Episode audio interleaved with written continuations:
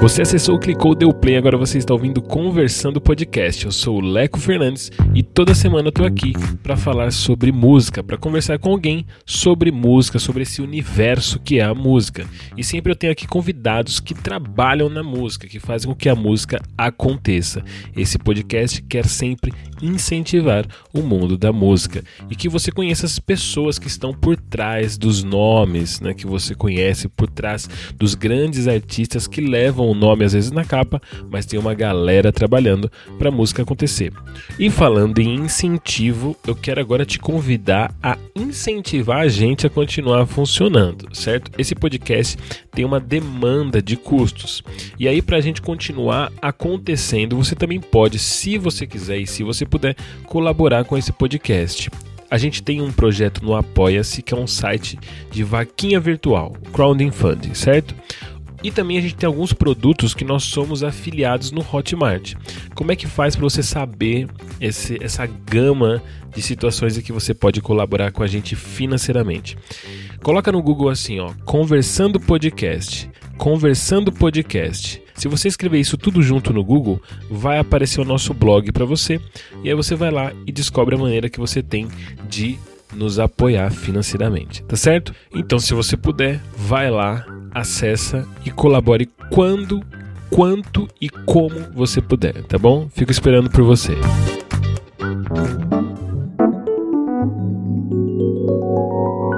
Hoje eu vou conversar com alguém que é músico desde 1989, né? Apesar de ser músico há tanto tempo, você vai perceber que ele não aparenta ter a idade que tem.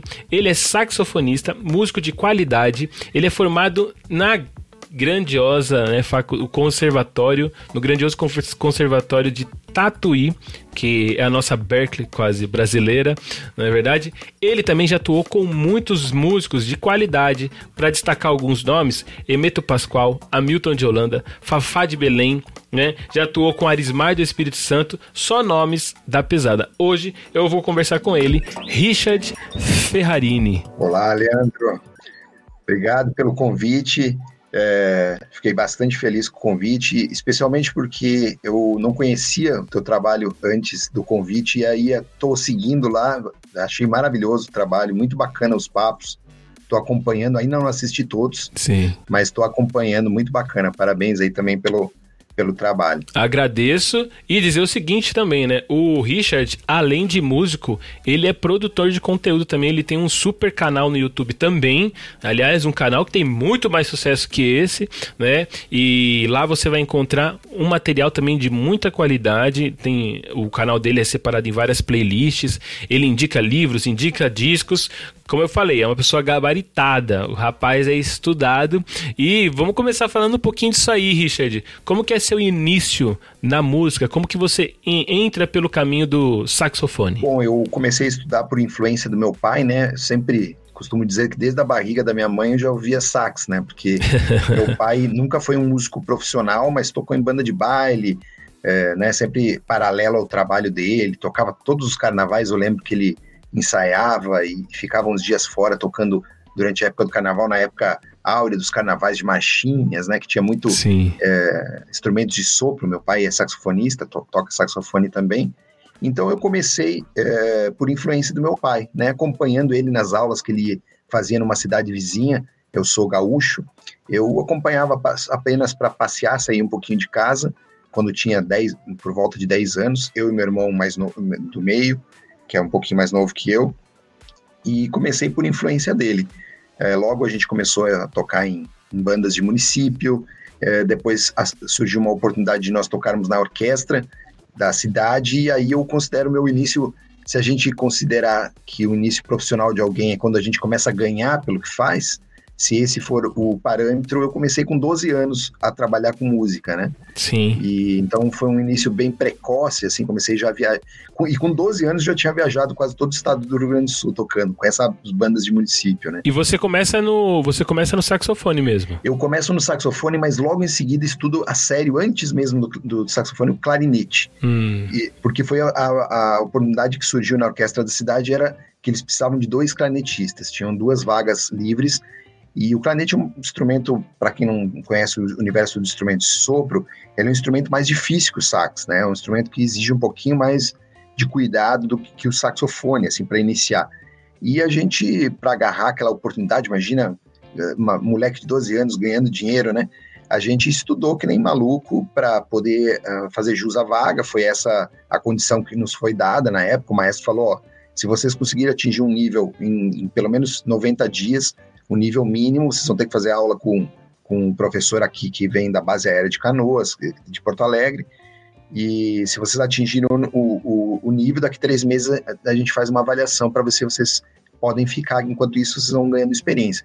Então foi incrível, imagina um moleque de 12 anos podendo ter experiência com os mais velhos, já músicos bons, né? E para mim foi um, um para mim e para o meu irmão, né? Foi um, uma impulsionada, assim, no, estudo de música. Sim. E aí você administrava bem esse lance de tocar e estar tá na escola, porque assim, com 12 anos você já ganhando para tocar e fazendo viagens, como é que você lidava com essa questão, né? Como é que você lidou com essa questão de viajar e a escola? Como é que seus pais viam isso também? É, a, as viagens a, aconteciam, mas não eram com tanta frequência assim, né? A gente viajava Sim, então. bastante. Mas era algumas vezes por mês, então dava tranquilamente para conciliar. Não, eu, eu talvez muito poucas vezes eu tenha faltado à escola por causa de viagens de música. É, mas o que acontecia é que realmente eu gastava bastante energia estudando, né? Porque, para quem sabe, estudar um instrumento, né? Exige bastante tempo, então meu tempo livre era basicamente estudar música e quando a gente pôde comprar o primeiro videogame com o primeiro salário, aí dividir entre o videogame também, porque era bem viciado.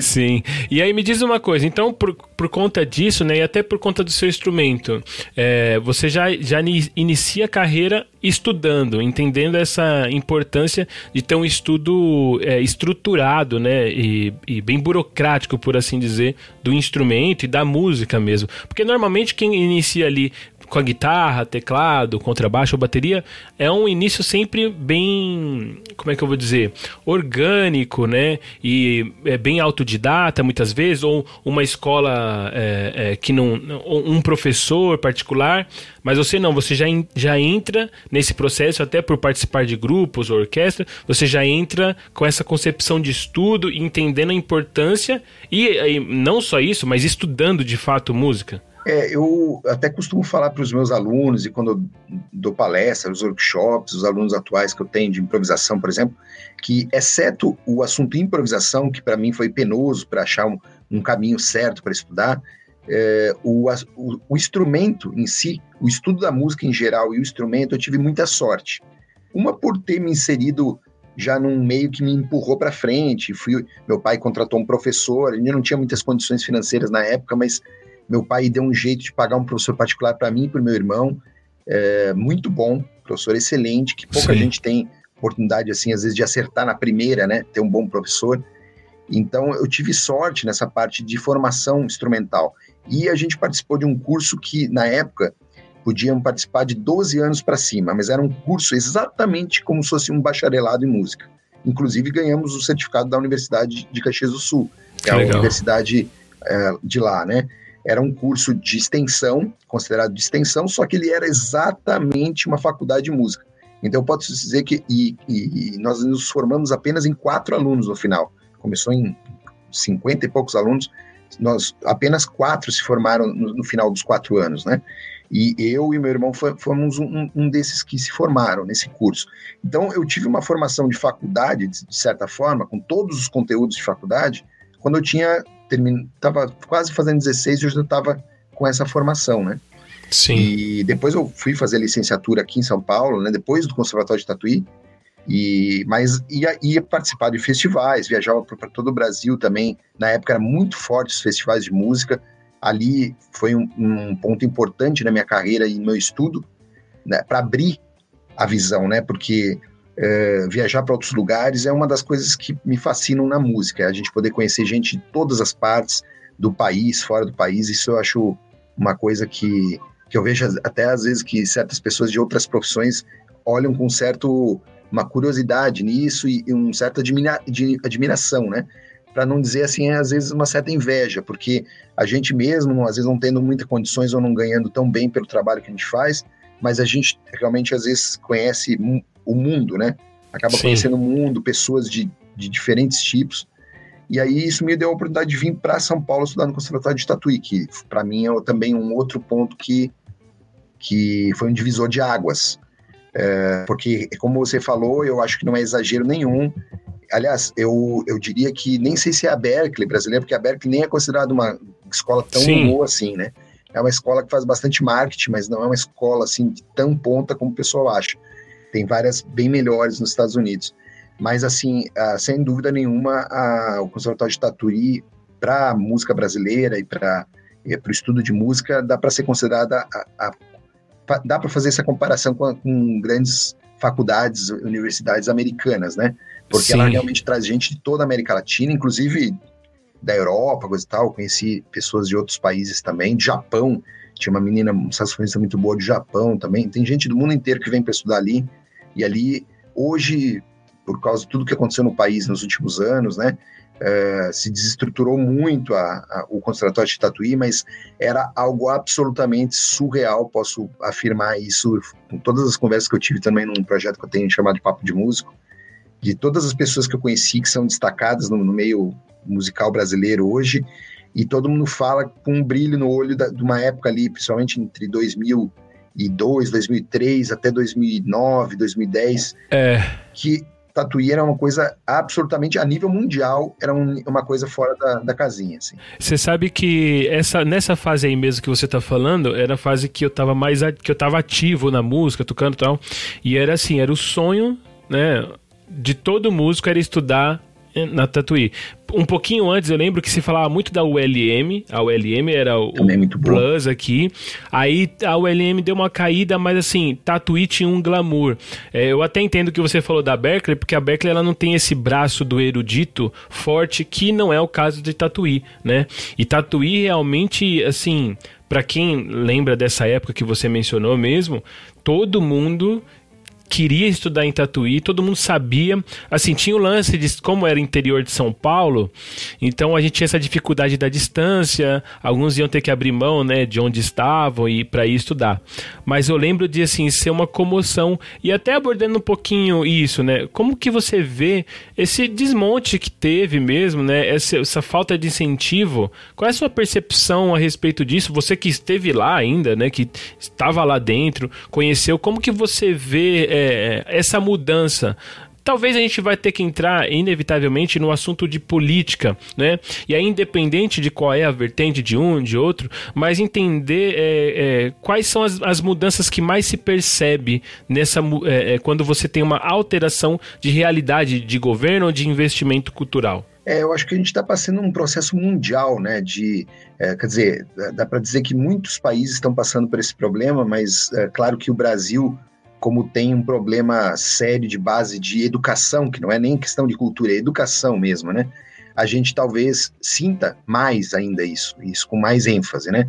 Mas eu acho que é, eu tenho, eu acho que existe um processo de desinformação das pessoas e conforme a internet avança tem o lado bom e o lado ruim, né? Que tanto a, a, notícia boa quanto a notícia ruim ou, ou falsa também se espalha com rapidez.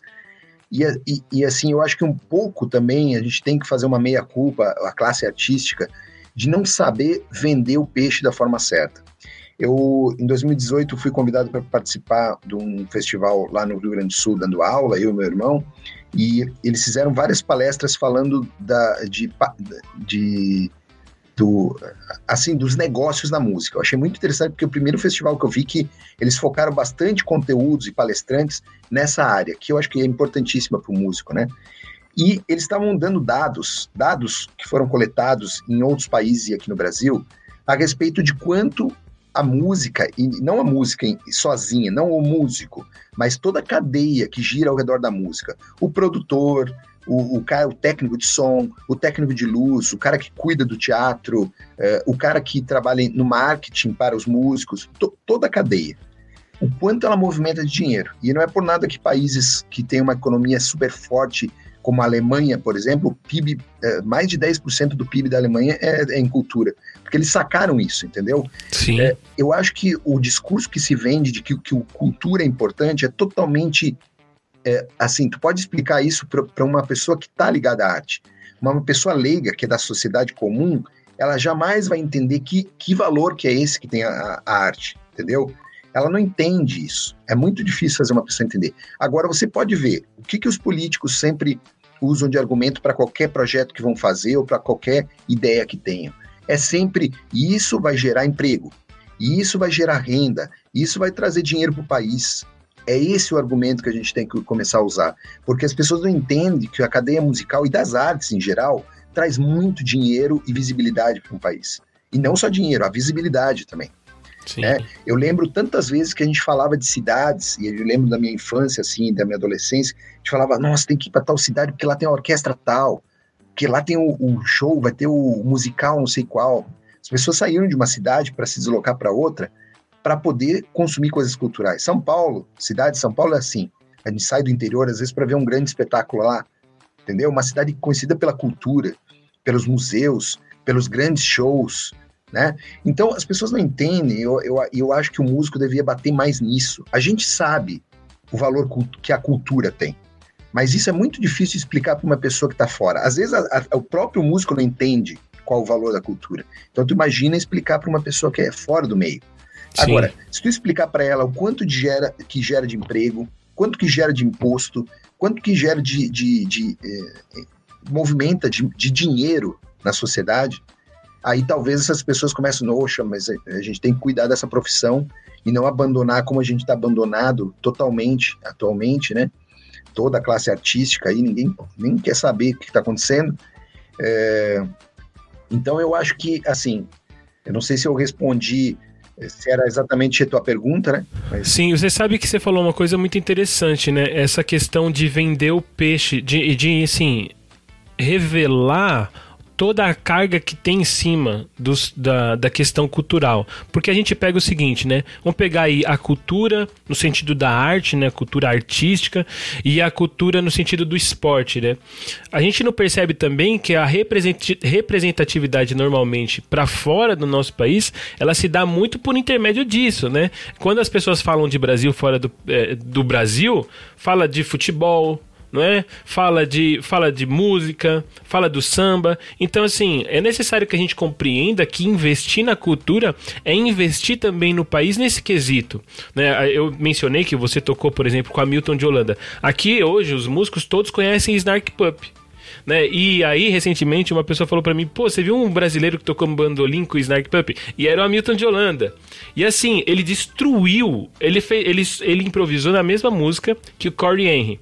E assim, eu gosto muito do Corey, que é o tecladista. Só que o que o, o, o Hamilton fez com o bandolim naquele tipo de música, isso para nós é um orgulho.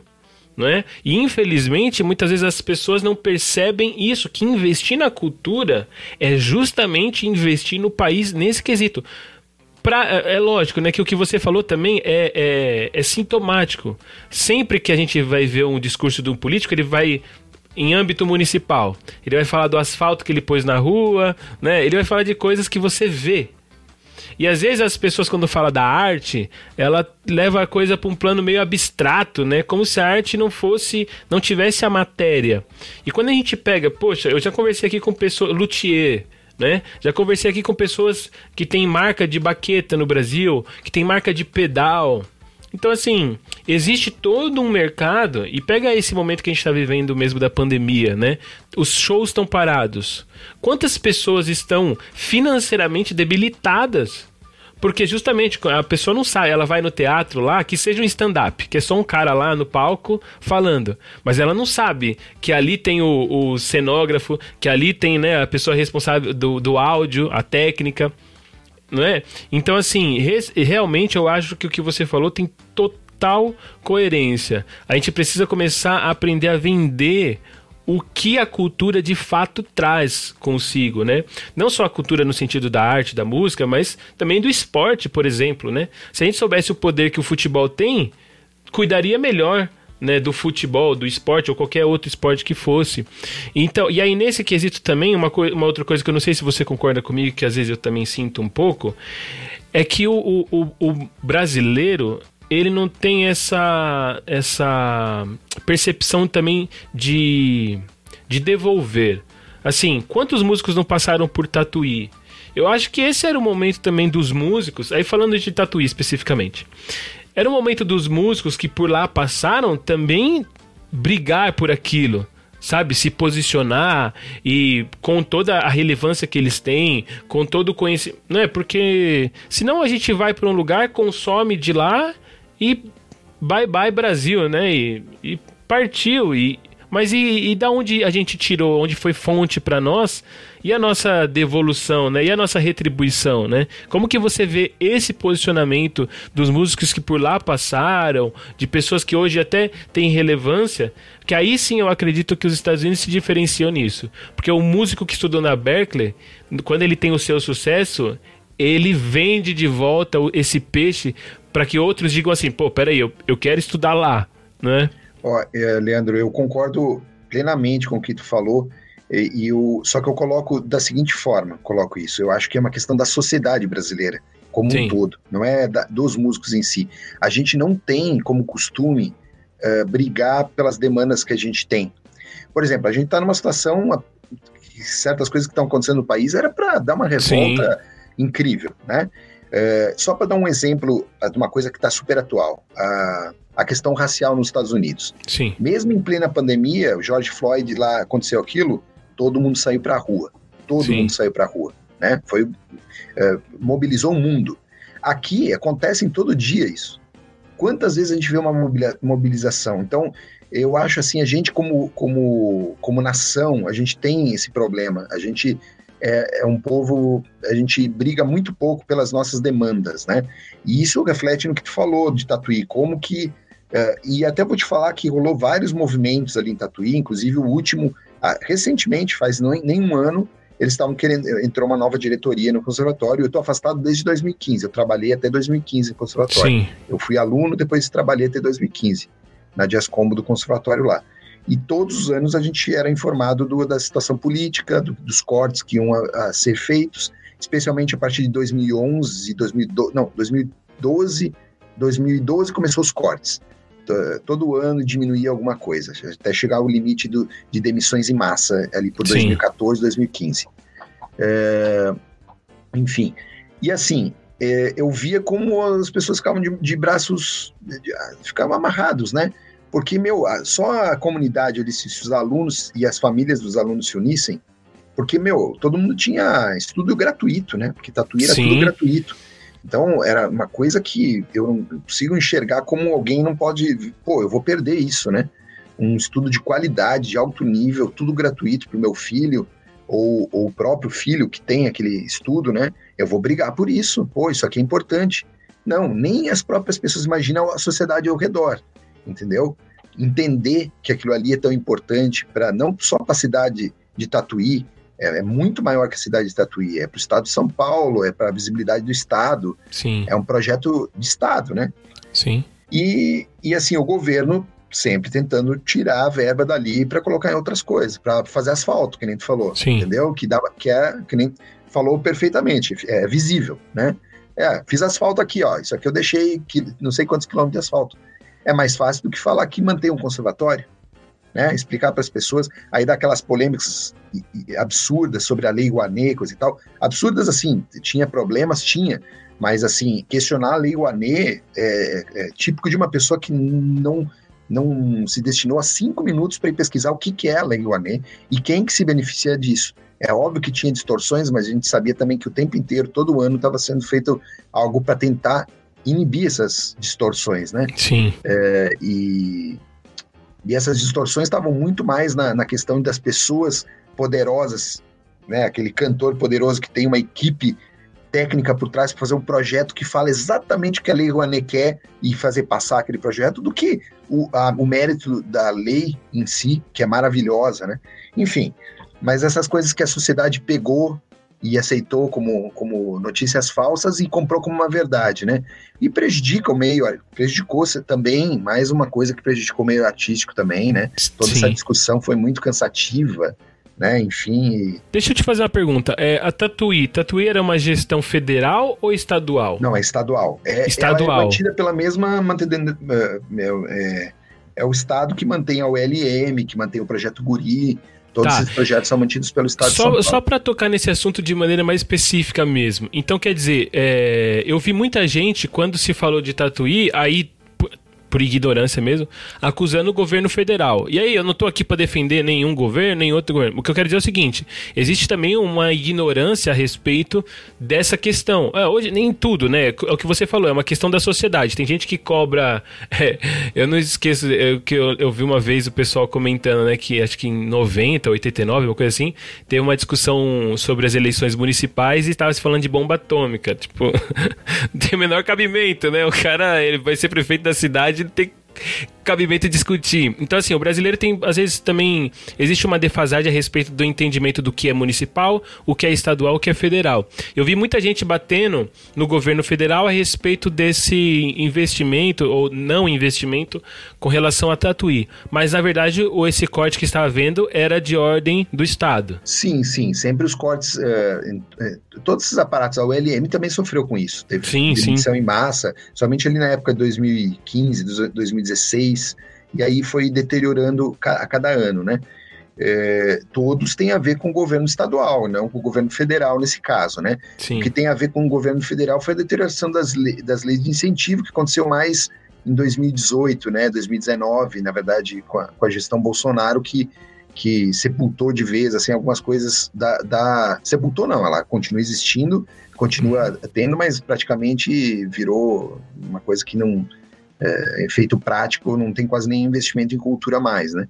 Uhum. Mas é, esses projetos que a gente está falando, Tatuí, o LM, o próprio projeto Guri foi, teve uma tentativa de acabar com o projeto Guri, né? E esse Sim. deu uma repercussão muito grande, porque como é um projeto estritamente social e que tem um custo-benefício muito pequeno para o Estado, Sim.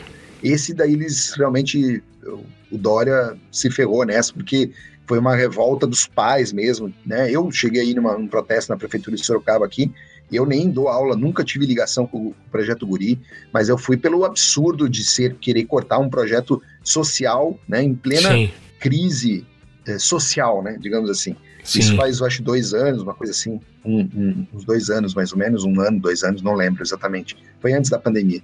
Sim. É, mas enfim, é, essa é uma ignorância que está espalhada por aí, essa ideia, né? Essa, uhum. essa desvalorização da cultura, é, que vem no rabo da desvalorização do, da educação, né? O momento que a educação começa a se deteriorar também, começa a perder o valor, né? As pessoas adoram falar que, que, que educação é importante, mas você é só um professor sair para a rua para protestar do salário baixo que todo mundo mete o pau no professor, né? Sim. Então, é, a, a, gente vê como a gente está muito longe de valorizar a educação. Né? Se a gente valorizasse a educação, a gente valorizaria o profissional da educação. Né? Porque Sim. quem faz a educação é o profissional da educação. Ela não é uma coisa que se faz sozinha. Tem muita coisa que a gente vê assim na, no discurso e na prática é bem diferente. Né? Sim. E aí, agora, voltando para o assunto, aí sim, é, plenamente musical, né? Uma coisa que eu sempre fico pensando sobre quem estuda é, instrumentos de sopro é porque assim são são instrumentos monofônicos, né? Por assim dizer, uma nota só, melódicos, tal. E aí com isso é, eu sempre eu sempre quis saber um pouco mais sobre isso. Como que se deu para você a compreensão principalmente para falar sobre improvisação, porque para você improvisar você precisa ter um conhecimento de harmonia, né? É, é, é claro e notório para todo mundo que conhece do assunto que, assim, quanto mais você sabe de harmonia, o seu conhecimento sobre improvisação vai se expandir também. Como se deu o seu estudo de harmonia? Porque assim, você iniciou pelo instrumento de sopro, instrumento melódico, mas num determinado momento você precisou conhecer da polifonia, por assim dizer, né? Da, da estruturação, do empilhamento de notas. Como que você deu esse passo? Então, é, essa coisa do instrumento ser melódico e, e, né, e não ter uma relação direta com a harmonia é, é parcial essa, essa história. Sim. Porque, na verdade, desde que eu comecei a tocar em grupo, que eu toco com harmonia, né? Porque quando a gente tem um naipe de banda ou de orquestra, é, eu estou fazendo uma, uma das vozes sempre da, do acorde, da, da, da construção uhum. da harmônica, né? Então, na verdade, essa construção já veio desde o início se, se construindo, digamos assim, de forma de forma uh, não teórica, né? Mas dentro do grupo. Sim, é, é, você, você, trabalha, você trabalha a percepção harmônica, é, né? Exato, então, assim, você tem o referencial, mas talvez você não tenha a compreensão, né? E aí, e nos estudos formais, que nem eu te falei ali que eu, eu participei do curso, então ali uhum. a gente já, já iniciei meu estudo de harmonia, né? Estudo teórico de harmonia, né? Embora a gente tinha piano complementar, tinha todas as matérias de faculdade normal, é, é, foi meu primeiro contato com algum instrumento harmônico, foi, foi ali, nesse curso é, que eu fiz, com, eu acho que eu iniciei com 14 anos, 13, 14 anos, não lembro exatamente. Então, ali eu comecei os estudos. E o interesse pela improvisação também, que era uma coisa muito distante para mim. Sim. É, na época, principalmente no Brasil, não tinha uma, ninguém se dedicando a uma didática do estudo de improvisação. Você tinha que buscar materiais norte-americanos e videoaulas, enfim, você catava onde dava informações sobre o assunto. Uh, e aí, a importância das oficinas que eu falei, que eu, que eu viajava, foi as primeiras, eu fiz uh, oficina com o Nelson Faria, por exemplo, guitarrista. Sim. Eu fiz duas oficinas, porque a primeira eu entendi, dos oito dias que ele deu, eu entendi três dias, porque meu conhecimento teórico, harmônico ainda era muito pequeno para acompanhar a oficina dele durante todo. Eu acho que durante os dois dias eu entendi bem, o terceiro meio que Fiquei ali, eu, depois eu não entendi mais nada, né? Aí nesse ano eu estudei, voltei, fiz de novo, mesmo a mesma oficina dele um ano depois, em outro estado. Fiz a oficina de novo, aí consegui praticamente acompanhar todo o curso. É, e, e, fui estudando através de livros, fiz aula com o Ian Guest, que é um dos maiores autores de livro. Na época eu fiz uma oficina maravilhosa que até hoje influencia a forma com que eu dou aula. Esse cara é incrível, o Ian Guest. Ele tem uma didática, uma forma de, de conseguir te falar em poucas palavras tudo que tu precisa ouvir. Ele, em oito dias, assim, ele deu um curso completo, claro, um curso intensivo, era quatro horas por Sim. dia. Mas eh, foi incrível, foi uma experiência que até hoje eu, eu lembro e influenciou na escrita do meu livro também. Uh, a forma com que ele entrega o conteúdo influenciou muito a forma com que eu escrevi o meu livro também. Então, enfim, uh, então esse estudo de harmonia sempre correu paralelo, digamos assim, né? Sempre estudei. Sim. Agora, uma coisa é importante para ser falado que a, o conhecimento de harmonia não leva ninguém a improvisar. Você pode conhecer tudo de harmonia. Sim. Assim como eu conheci muito mais de harmonia antes de conseguir realmente botar em prática aquilo. Né? A improvisação, por isso que ela é tão complexa. A improvisação é uma forma específica de colocar todo esse conhecimento em prática, né? Sim. Então, uh, eu vejo muita gente buscando, e eu mesmo cometi esse erro, de buscar muito, botar muita fé de que o conhecimento em si só da harmonia vai te levar a improvisar. E absolutamente você não faz uma nota improvisando só conhecendo a harmonia. Você pode ler 20 livros. Eu mesmo vendo o livro de harmonia e improvisação e falo para os caras, ó, só não acho que você vai ler o livro, você vai ler e vai praticar. E para praticar o que tem aí, você pode levar 50 anos, né? Depende, né? Onde você quer. É um caminho, é um caminho árduo. Mas aí também, então, voltando um pouquinho nessa questão, né, que você falou sobre você tocava e fazia uma voz, e aí esse passo para você fazer improvisação, né? Que você disse que você teve uma dificuldade nisso. Por que você acredita que se deu essa dificuldade de você que tocava já e tinha sua habilidade, conhecimento, leitura, aonde estava essa dificuldade de você fazer improvisação? É, como eu te falei, essa época, uma que eu estava num lugar que não. É, talvez se eu estivesse em São Paulo, por exemplo, naquela época, se eu uhum. estivesse em São Paulo, eu já estaria num meio que estava mais avançado nesse estudo, em, em pessoas informadas daquele assunto, né? Sim. Mas eu tocava num lugar onde tinha muita gente, por exemplo, que fazia música erudita, tinha o rock, era muito forte, e aí o rock também tem a improvisação, né? Mas é uma forma um pouco diferente de fazer a improvisação. Mas eu não encontrava muito com quem estudar na minha cidade, e olha que eu, eu não morava na capital gaúcha, eu morava na segunda maior cidade, que é Caxias do Sul. Sim. Mesmo assim, não tinha exatamente o professor de improvisação. Então, você pegava a informação de um, tentava juntar com a de outro, fazia aula de harmonia com um cara, que era, às vezes era bom, aula de instrumento com outro, aí fazia uma oficina de música aqui, mas aí eu fazia oito dias, dava um intensivo e ficava sozinho durante um ano estudando. Sim, mas eu digo assim, pessoalmente, a sua dificuldade foi o quê? Foi questão de linguagem ou foi por você de repente estar tá engessado em tocar só o que lhe estava proposto, de você não ter de repente uma identidade musical, uma personalidade? Como que era pessoalmente para você essa dificuldade da improvisação? É, a dificuldade foi o que eu tento uh, orientar os meus meus alunos hoje em dia. É o como estudar. Ah, tá. Eu estava fazendo tudo certo. Eu estava estudando os melhores livros de harmonia, comia os livros de harmonia do Young Guest e aprendia todas as regras, coisa e tal. Só que na hora de estudar, é porque é complexo mesmo. Você tem que estudar harmonia, você tem que avançar na qualidade rítmica, no ouvido, Sim. tem que melhorar o seu ouvido, preparar, mas como treinar o ouvido, né? Para uma coisa ainda mais harmonia, que não era do meu instrumento principal, né? Como aí entra no que você falou. Aí sim faz Sim. falta a formação de um instrumento harmônico. Né? Isso. Aí, de vez em quando, você ouvia alguém falar que tinha que estudar um instrumento harmônico, outros, outros que falavam que não precisava. E, e, e sabe, é, era difícil era dar esse passo.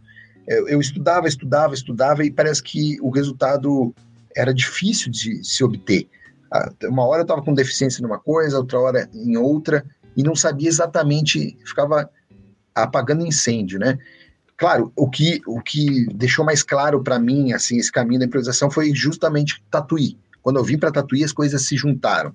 Tudo Sim. que eu tinha aprendido lá atrás começou a falar, poxa, mas agora eu entendi como que eu tenho que fazer aquilo. Eu estava fazendo a coisa certa, mas estava treinando da forma errada. Né? Hum. Por exemplo, como é que eu estava treinando os acordes? Por que, que eu treinava? Eu tinha uma habilidade enorme, tocar sobre qualquer harmonia, fazer as, as notas certas já, de tanto que eu tinha treinado aquilo. Mas eu achava que o meu improviso era quadrado sempre, era duro. Né? Mas por que isso acontecia? E eu vejo muita gente hoje, alunos que são alunos meus que eu oriento, ou pessoas que eu ajudo, que falam a mesma coisa. É a mesma dificuldade delas. É só, eu, eu estudei o que tu falou. A escala tal eu conheço, eu conheço, consigo tocar no acorde, mas eu não consigo ficar livre e, e encadear uma coisa bonita entre um acorde e outro. Né? Eu também passei pelo mesmo processo, uh, foi, foi bastante doloroso, né? Eu estudava muito acorde, daí ficava quadrado, né? Você fica, Sim. você toca tudo certo. Ninguém pode dizer que está errado aqui, mas não diz nada. Você fazendo nota para cima e para baixo, mas aí você vê aquele outro carinha que às vezes até nem tem muito conhecimento, mas faz uma forma mais natural, aprendeu transcrevendo uns solos, e o cara faz um solo mais simples, mas que comunica e é muito mais bonito, Sim. né, é, do que o que você está fazendo. E aí você diz, mas por que que isso está acontecendo, né? Então, e, esse foi a minha grande dificuldade, foi é, transportar todo, todo o conhecimento teórico que eu tinha acumulado e minhas experiências que eu tinha tido em orquestra, em grupo popular, tocando vários tipos de música, transpor para uma coisa criativa, para criar na hora, né? Porque a gente chama de improvisação, mas não, nada é improvisado, tudo é muito trabalhado e estudado, né? Tem, Sim. É, a, o nome pode, pode, pode enganar as pessoas, mas na verdade você tudo que você está fazendo na hora, você realmente está fazendo ali diferente do que ontem. Sim. Mas na verdade foi tudo pré-estudado, você já praticou muitas vezes todos os caminhos para cima para baixo, conhece um caminho de um acorde para outro, já ouviu aquele som. Você sabe que o, o, Nelson Farias ele fala um negócio legal disso, né? Ele fala assim, olha, quando você está conversando, você está improvisando, mas você não está inventando palavras. Então, na verdade, todas essas palavras você já conhece. A questão Exato. é que de repente você está falando o que antes ou depois, então você está improvisando numa conversa mas você não está inventando palavras. E às vezes as pessoas, quando ouvem sobre improviso, acham que as pessoas estão inventando coisas na hora. E não estão. Na, aí é legal, né? Tenho até uma. Até aconselho, né? Quem sabe se de tanto aconselhar um dia ele aceita o meu convite. Mas assim, até aconselho tem um workshop que ele fala sobre isso. Que ele fala assim: ó, no jazz existem várias palavrinhas, né? Existem lá o arpejo de sétima. Então, tipo assim, existe várias coisas, várias palavrinhas do jazz que você precisa decorar elas, saber essas palavrinhas. E na hora que você for conversar, for improvisar, você já tem a, a, as palavrinhas ali. Eu acho esse conceito dele muito, muito legal e muito é, elucida bem o que é o improvisar, né?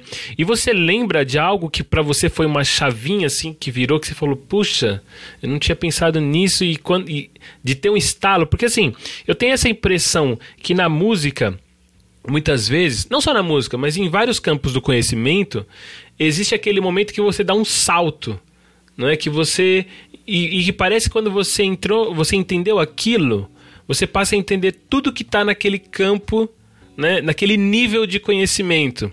Então eu lembro, por exemplo, na faculdade quando eu, é, eu fiz faculdade de comunicação e tal, e aí, num determinado momento, teve uns textos lá que chegou de, de filosofia e eu não entendia nada. E um dia eu passei o dia inteiro estudando. E aí, um belo horário lá com os amigos meus, eu, eu entendi a leitura fez sentido. E eu percebi que depois daquele dia, tudo que eu lia naquele nível de conhecimento eu entendia e não tinha dificuldade nenhuma, né?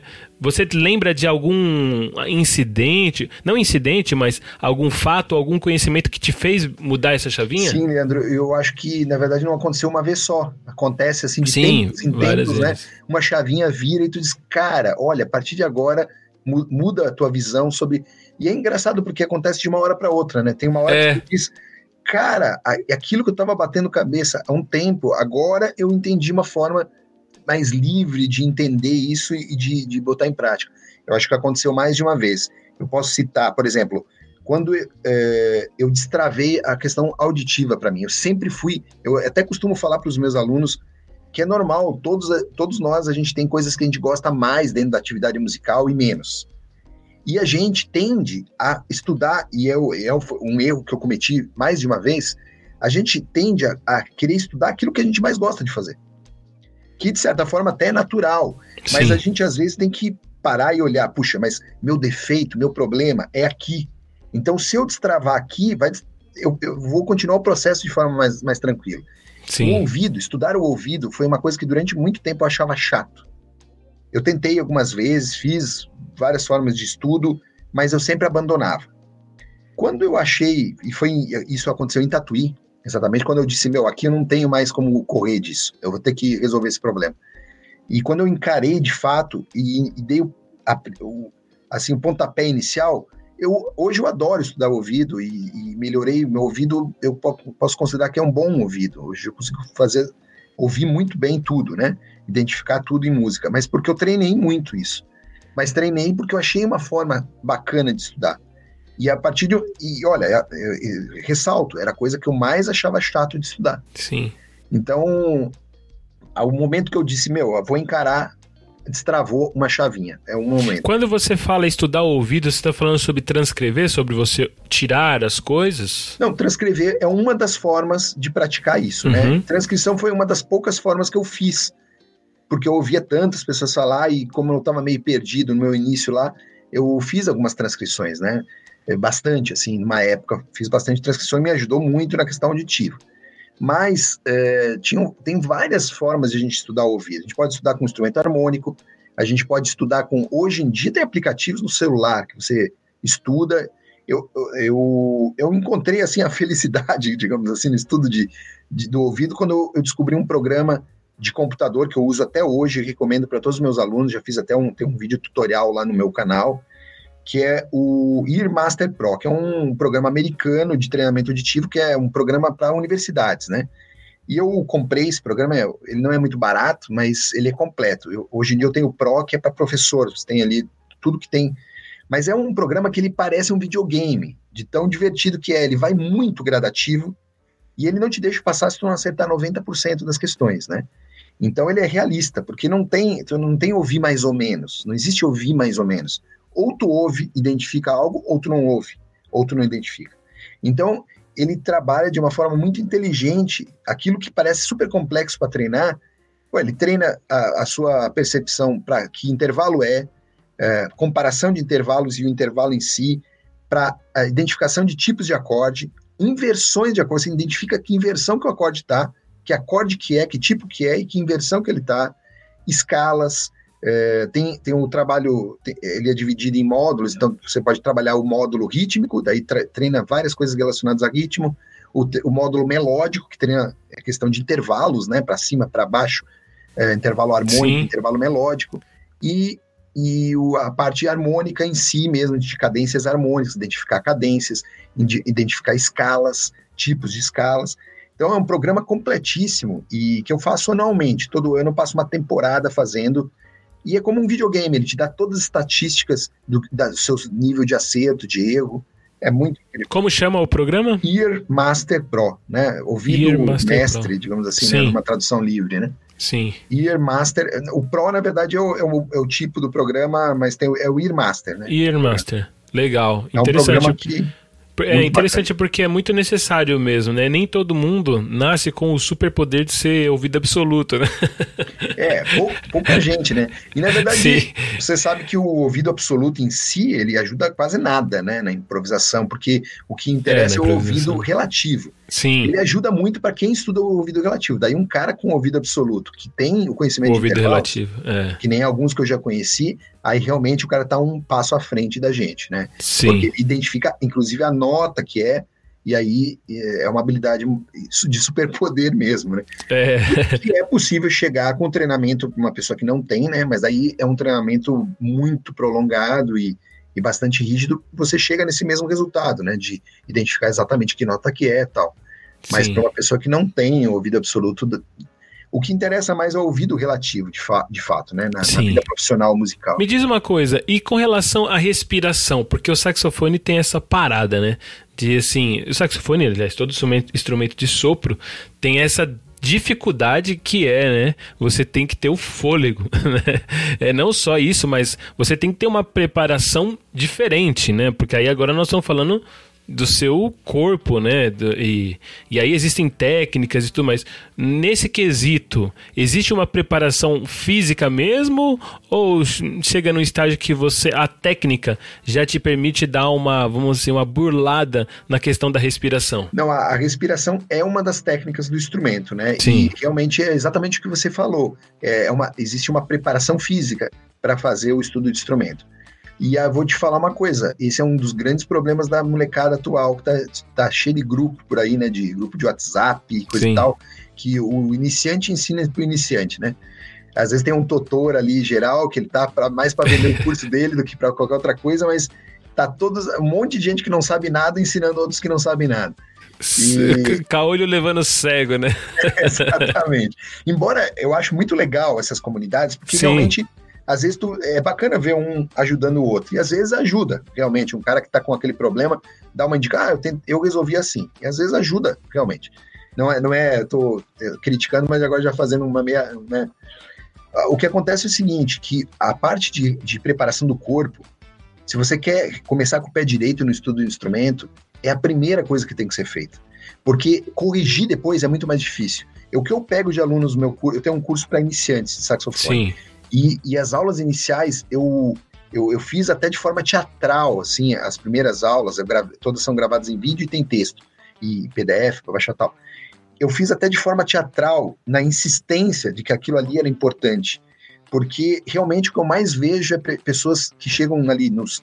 Em geral, até, posso até te falar mais ou menos por experiência, em geral é dois anos e meio a quatro anos de estudo de instrumento, e chegam para mim, Richard, faz não sei quanto tempo que eu estudo, eu preciso fazer aula porque meu som tá uma droga, minha afinação é ruim, não sei o que. Eu disse, é, tu, tu, estudou isso, isso, isso? Não, nunca estudei com professor tal. Eu fui pegando aula na internet, beleza.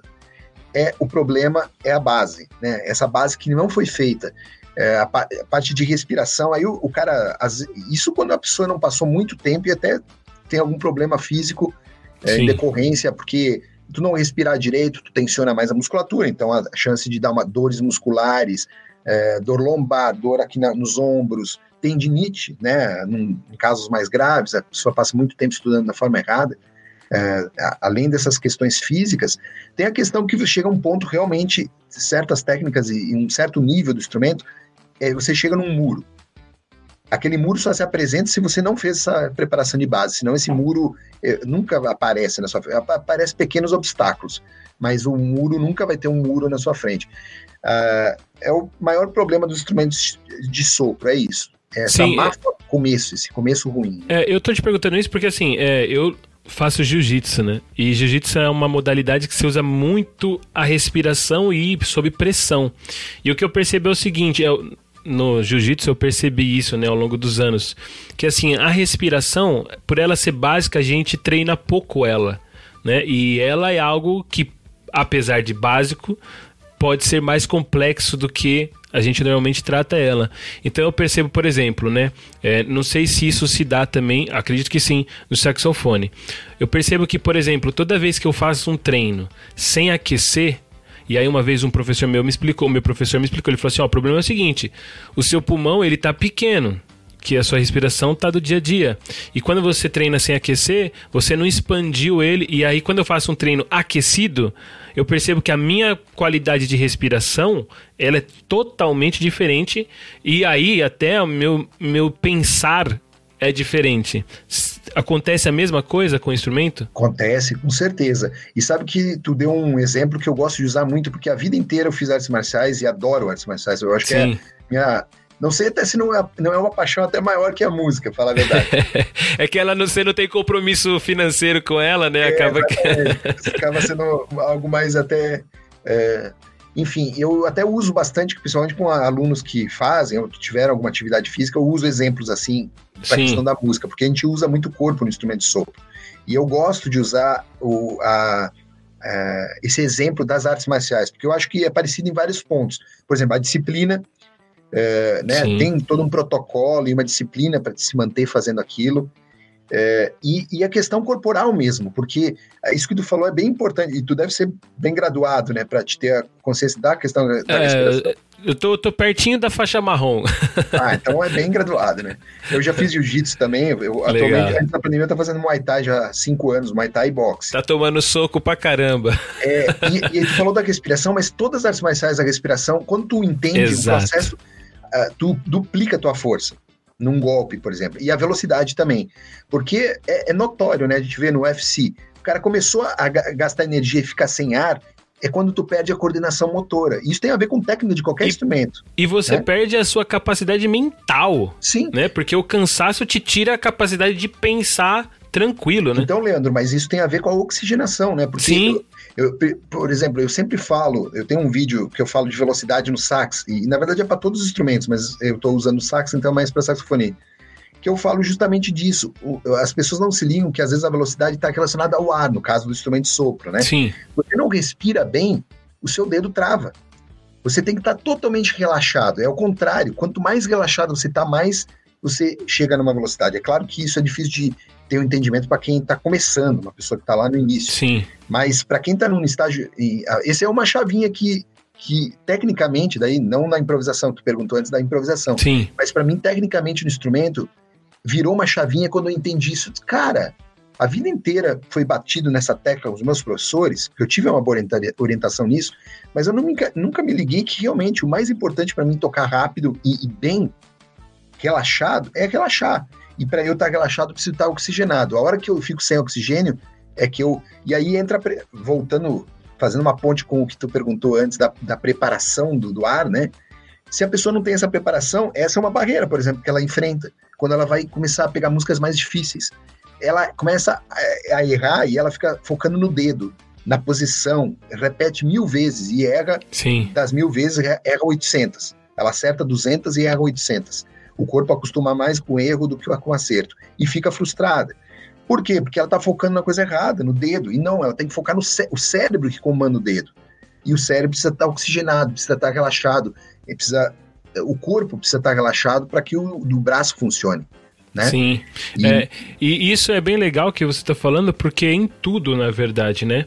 Eu lembro que, mais novo, chegava a hora de improvisar no teclado, tecladista, cara, você sente uma dificuldade porque você tá ali diante de uma pressão, é, tá todo mundo te olhando, e aí essa questão da respiração, que pode parecer uma bobagem, mas não é, é ela é básica né, e fundamental para você entrar nisso que você falou, de você estar tá tranquilo e poder focar no que importa de fato, né? Ou para você poder deslanchar naquilo que importa, você tem que fazer os passos antes, né?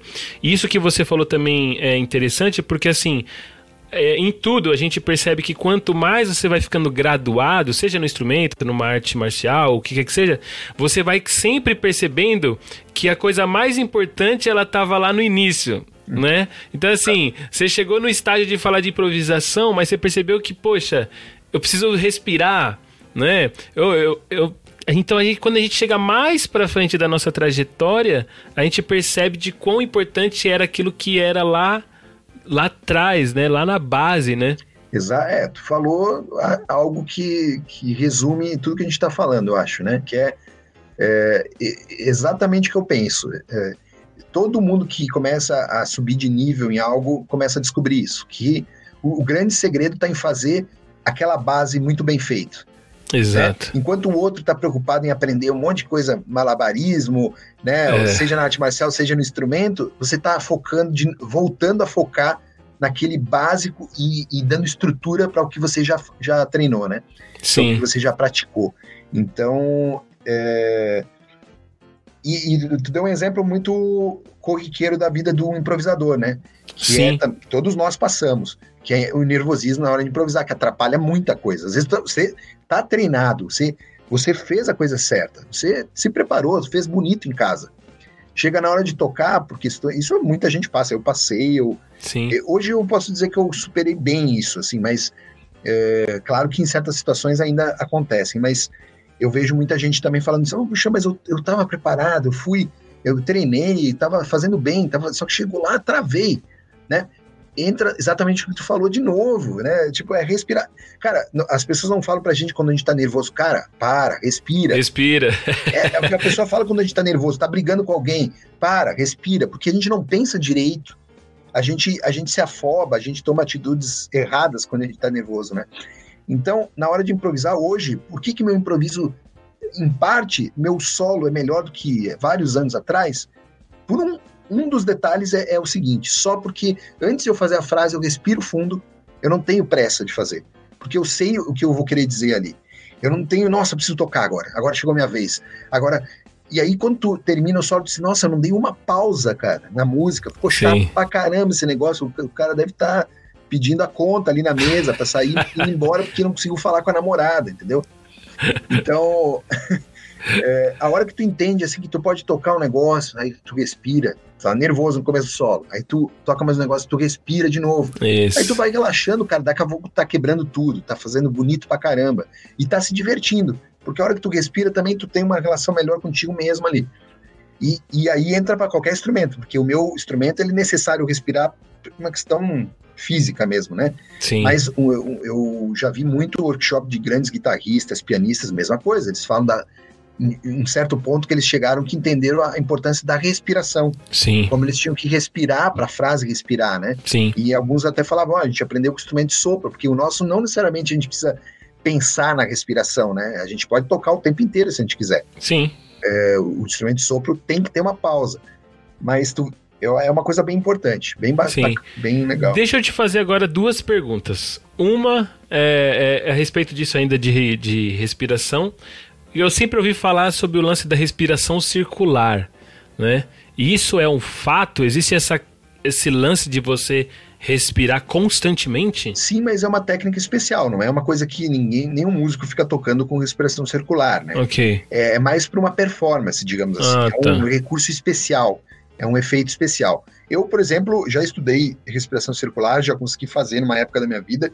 Hoje eu, não, eu abandonei porque simplesmente não, não é necessário. Grandes, grandes músicos da história do jazz e de outros estilos nunca nem mencionaram esse, esse tipo de técnica. É uma técnica de instrumento bacana para estudar, para entender, mas é, ela só é necessária mesmo para uma performance. Eu quero segurar uma nota. É, sim. Pra, pra, Fazer uma graça. Nossa, como é que ele está fazendo isso? Soprando sem parar. Sim. Ela existe, é uma técnica que existe, né? O cara ele enche as bochechas enquanto ele é uma fração de em um segundinho ali, enquanto ele ele, ele esvazia, ele aperta as bochechas para jogar aquele ar, ele ao mesmo tempo puxa pelo nariz a, a reserva, mais ar. É, uma doideira, é, né? É, bem doido. E é, e é, chato pra caramba pra conseguir fazer isso a primeira vez. Você Sim. leva meses, às vezes, tem pessoas que conseguem com mais facilidade. Eu levei um tempão para conseguir fazer o processo. E depois tem mais um processo longo de anos, que é você fazer isso com qualidade. Daí quem usa mesmo isso, essa técnica com qualidade, se dedicou muito a isso, porque o, o fazer a, a, técnica em si é fácil de certa forma, leva uns meses para você conseguir fazer, mas é, é, quando vira uma chavinha você consegue fazer. Entendi. Você passa a conseguir fazer. O problema é a qualidade depois, porque o som fica descontínuo, ele ah, não fica tá. perfeito. E aí, para deixar perfeito, é mais anos daí para conseguir. Né? É, porque existe uma diferença na intensidade do ar que sai da bochecha e do Exato. ar que sai do pulmão. Deixa eu te fazer uma outra pergunta agora, que aí é, é, com relação ao artista específico. Quando eu era moleque, eu lembro que tinha uns os saxofonistas, né, e os músicos até, tinham um certo preconceito. Não sei porquê, tinha um certo preconceito com o Kennedy. E aí a minha pergunta é, o que, que você acha do Kennedy? Ah, cara, eu, eu assim, eu, eu tirei solo do Kennedy, eu acho que todo mundo bebeu nessa fonte, né? Então, seria até antiético falar mal, mas assim, é, é que assim, é, ele virou um músico pop, né? Uma referência, Sim. tipo, tu via o Kennedy junto com um cantor pop da época, tipo, quase no mesmo nível, assim, né? E, e é, o que foi, vai se tornando chato com o tempo é que você vai fazer um evento, qualquer tinha uma época Rata. que você não ia para um casa, tocar um evento sem tocar uma música do Kennedy, entendeu? Entendi, agora entendi. Então vai virando um troço muito chato, entendeu? E eu acho ele muito chato, o jeito que ele toca. Aliás, aquele jeito de tocar sax eu acho muito chato. Tem, hoje em dia muita gente toca daquele jeito, né? Porque sim, tem sim. assim a, a, a música pop, sax pop, foi muito para aquele lado. O sax pop não era assim. O sax sim. pop era era, era diferente um pouco. E aí ele puxou um pouco, é, eu acho, brega o jeito Sim. dele tocar, né? Agora, Sim. que é um grande saxofonista, não, não vamos misturar as coisas. Ele é, foi, é. ele é um grande saxofonista, já foi melhor, muito melhor, depois caiu uma coisa totalmente comercial. Hoje não é um saxofonista de ponta, assim, né?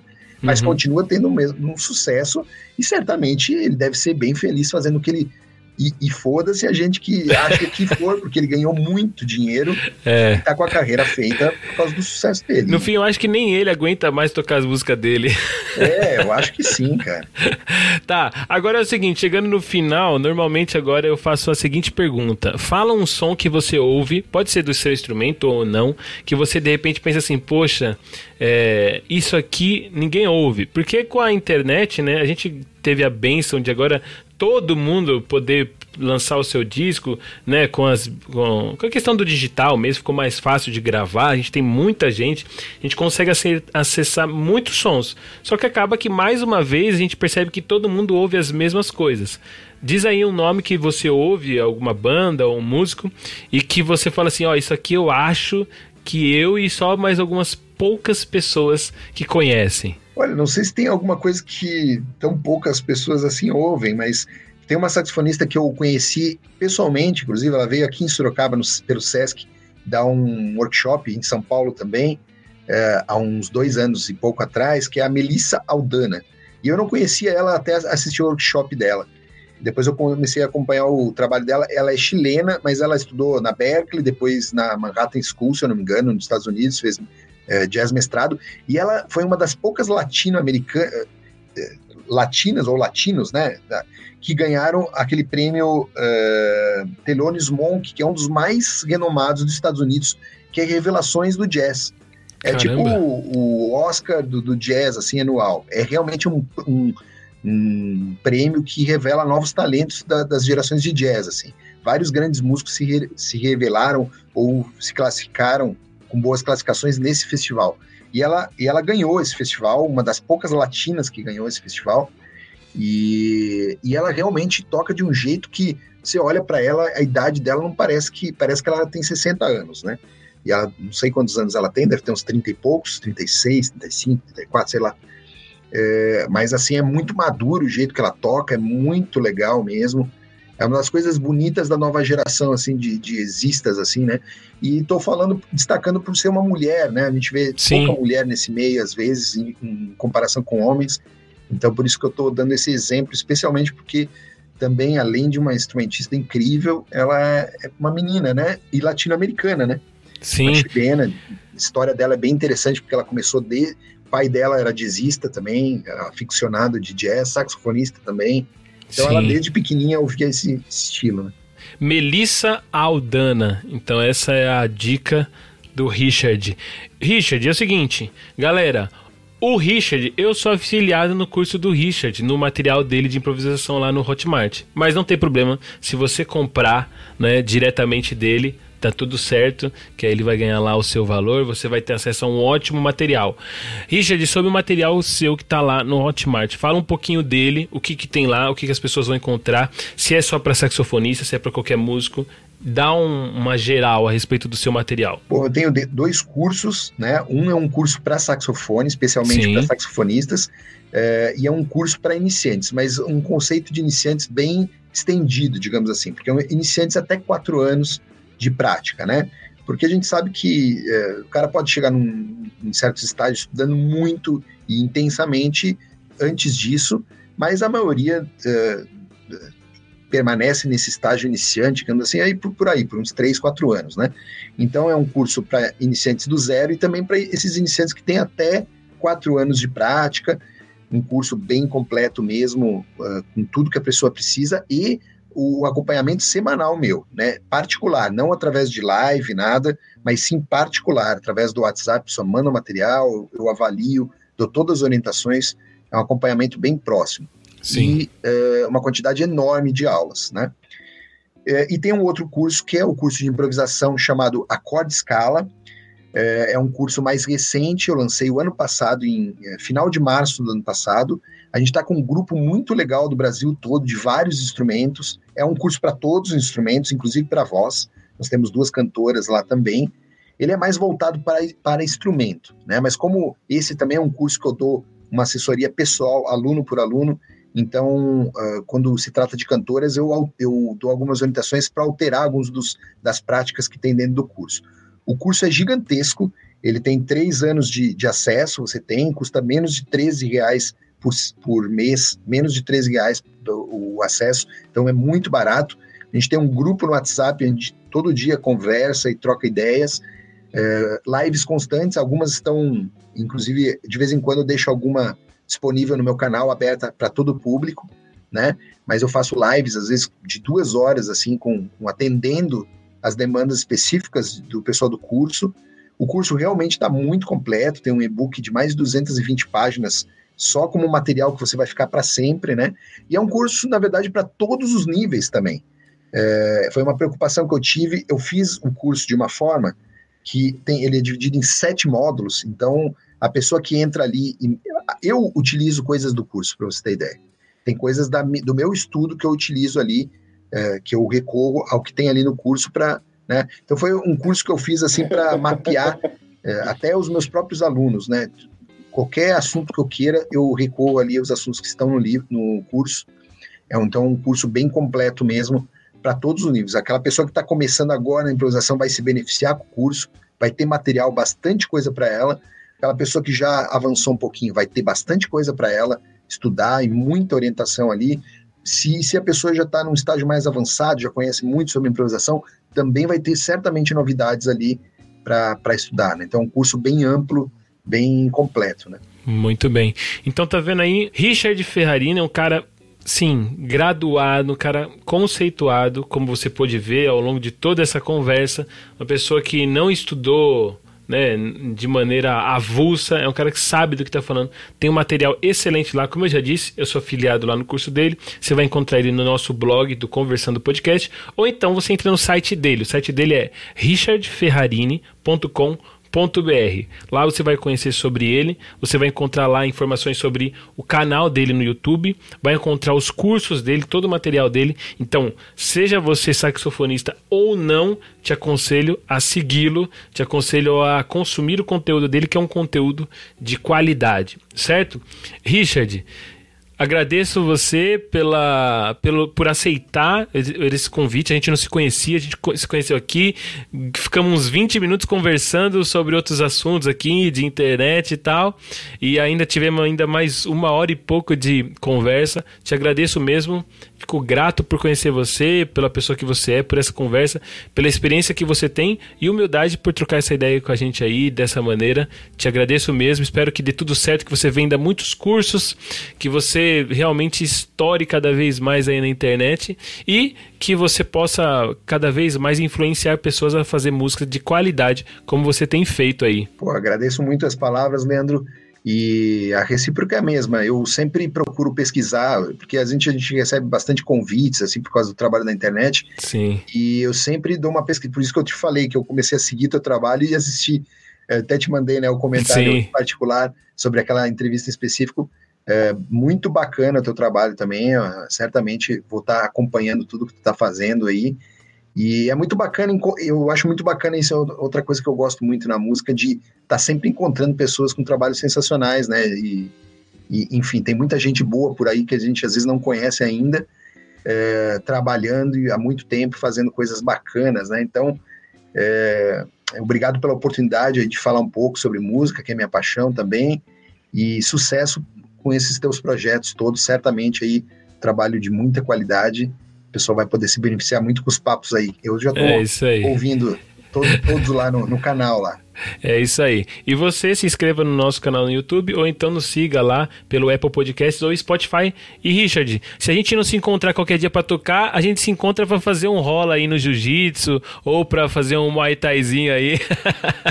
Legal, bacana. Aceita, sabe que eu tenho um aluno faixa preta de jiu-jitsu esses tempos. É, quando baixou um pouco a pandemia, a gente fez uns treinos, mas daí já aumentou o número de, na pandemia, daí a gente parou de novo. Faixa preta é doída aí não dá não. Eu apanhava mais do filho dele, que, que é faixa branca, só que ele ensinou tudo pro filho, né? Eu apanhava mais do filho do que ele ia com calma até. tá certo então. Valeu, Richard. Maravilha, valeu.